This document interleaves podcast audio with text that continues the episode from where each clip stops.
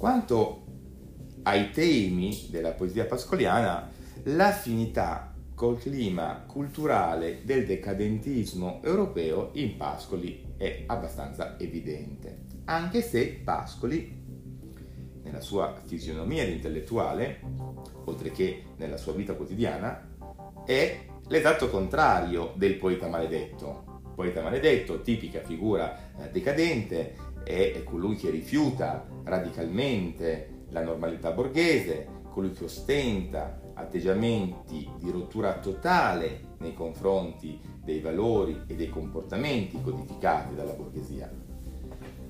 Nel suo vissuto Pascoli è esattamente il contrario del poeta maledetto. Pascoli incarna esemplarmente l'immagine del piccolo borghese, appagato della sua mediocrità di vita, chiuso nella sfera limitata e protettiva degli affetti domestici, degli studi, del lavoro di insegnante, nella pace raccolta del nido ricostruito entro le mura della sua casetta, acquistata con tanti sacrifici, come abbiamo detto nella biografia, nella campagna lucchese.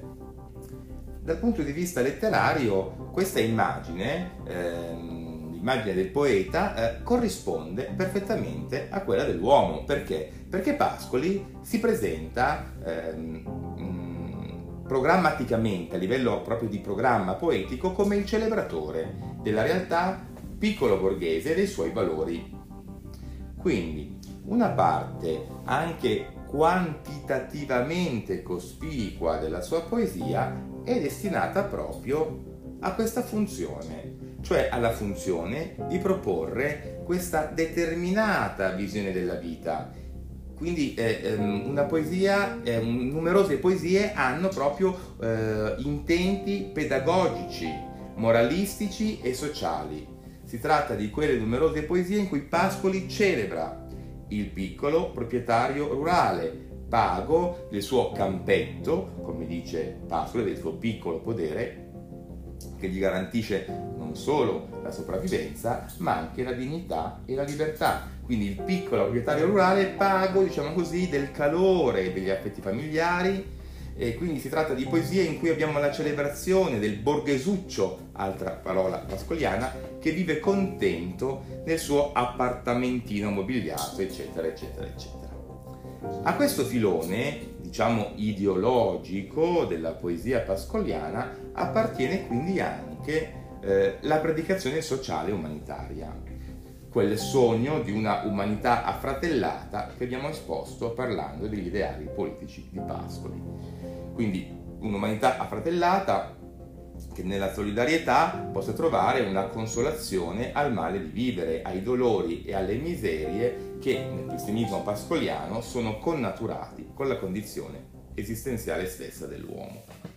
Da questo umanitarismo scaturisce poi eh, una serie di temi collaterali ispirati, eh, diciamo così, eh, al, ad un sentimentalismo patetico e addirittura potremmo dire anche zuccheroso.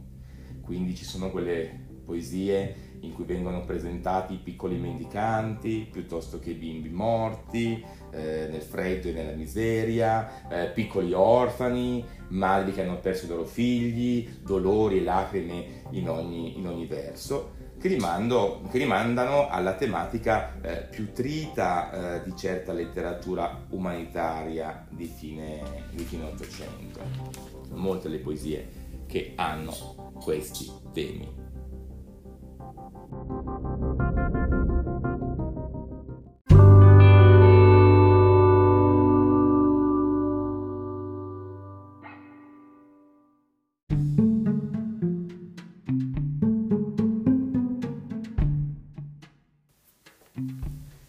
Questa predicazione di cui abbiamo appena parlato si avvale anche di miti miti impiegati per il loro eh, potente valore eh, suggestivo. Primo fra tutti il mito del fanciullino. Il fanciullino che è al fondo di ognuno di noi, che rappresenta la nostra parte naturalmente ingenua, naturalmente buona e può garantire quella fraternità necessaria tra gli uomini che superi gli odi e i conflitti violenti per gli interessi personali. L'altro grande mito di Pascoli è chiaramente quello del nido familiare, nido caldo e protettivo in cui i componenti si possono stringere per trovare conforto, riparo dall'urto di una realtà esterna che Pascoli vede come minacciosa e paurosa. Col mito eh, del nido si collega poi il motivo ossessivamente ricorrente in Pascoli del ritorno dei morti. Anche qui però l'ossessione privata in qualche modo viene assorbita eh, entro l'intento predicatorio e pedagogico. In che senso? Nel senso che la tragedia familiare, scaturita, come sapete, dall'assassinio del padre, viene trasformata da Pascoli in una, eh, diciamo così, vicenda esemplare. Una vicenda da cui si può ricavare l'idea del male che allinea tutti gli uomini, la necessità del perdono e della concordia. Quindi Pascoli tende proprio ad allargare la sua predicazione a temi sempre più vasti che eh, possono davvero investire l'umanità eh, intera. Per tanti anni il Pascoli presente nei libri di testo è stato proprio questo, poeta predicatorio e sentimentale. Anzi, data ehm, l'insistenza su figure e situazioni eh, come quelle che abbiamo citato poc'anzi, situazioni infantili, eh, di sofferenza, di dolore, l'intento edificante, il linguaggio spesso semplice eh, o addirittura ehm, pargoleggiante in, alcuni, in alcune poesie, eh, ha fatto sì che il poeta eh, prediletto dalla scuola elementare fosse proprio Pascoli e quindi schiere di bambini, magari anche voi, hanno imparato a memoria i suoi versi. Tra l'altro egli stesso eh, nei suoi scritti indicava esplicitamente i fanciulli come il suo uditorio ideale.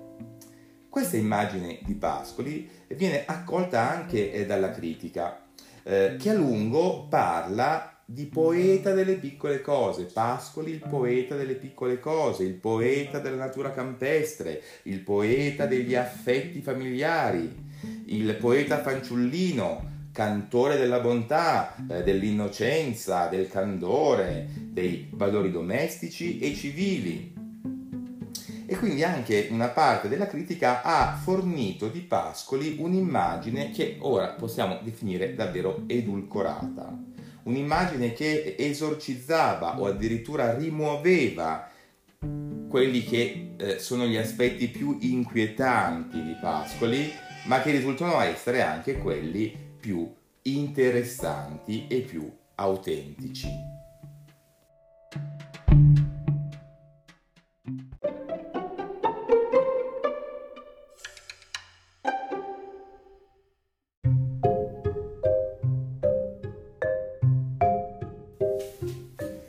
Questo poeta pedagogo, cantore della normalità piccolo borghese, è il Pascoli che oggi però gode di minor credito e che non si legge più, o se si legge lo si legge con inevitabile fastidio.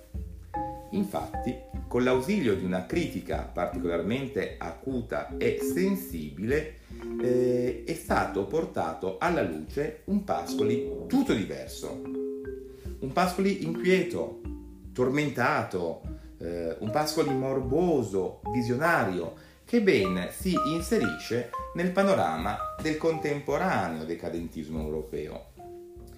Eh, è il Pascoli che eh, è in perenne auscultazione del mistero che è al di là delle cose più usuali di cui parla.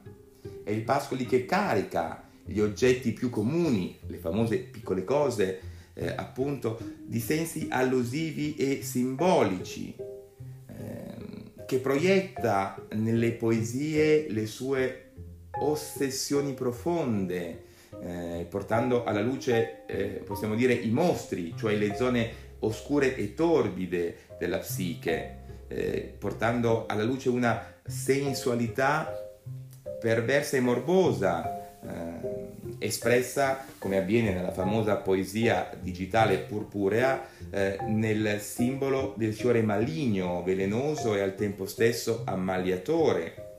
È il Pascoli che trasforma i dati oggettivi, reali, concreti, offerti dalle sensazioni, in un gioco di parvenze illusorie, come avviene nella famosa poesia Novembre che leggeremo e commenteremo. Al di là quindi del poeta pedagogo, cantore della normalità, piccolo borghese, si delinea un grandissimo poeta dell'irrazionale, capace di raggiungere profondità inaudite. In questo Pascoli è ben più radicale addirittura di D'Annunzio le cui intuizioni geniali sono spesso, come abbiamo visto, soffocate dal peso degli intenti ideologici e propagandistici.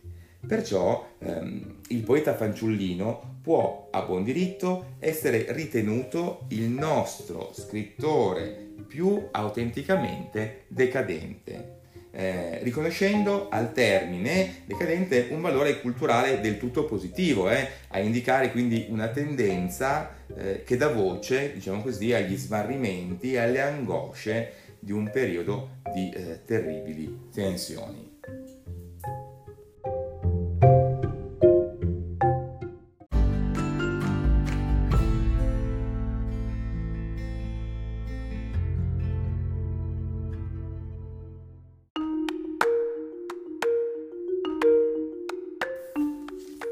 I due pascoli che abbiamo individuato, cioè il pascoli eh, pedagogo e il grande pascoli decadente, ovviamente non sono due persone distinte, due poeti distinti, hanno una radice comune, sono connessi da legami profondi e necessari.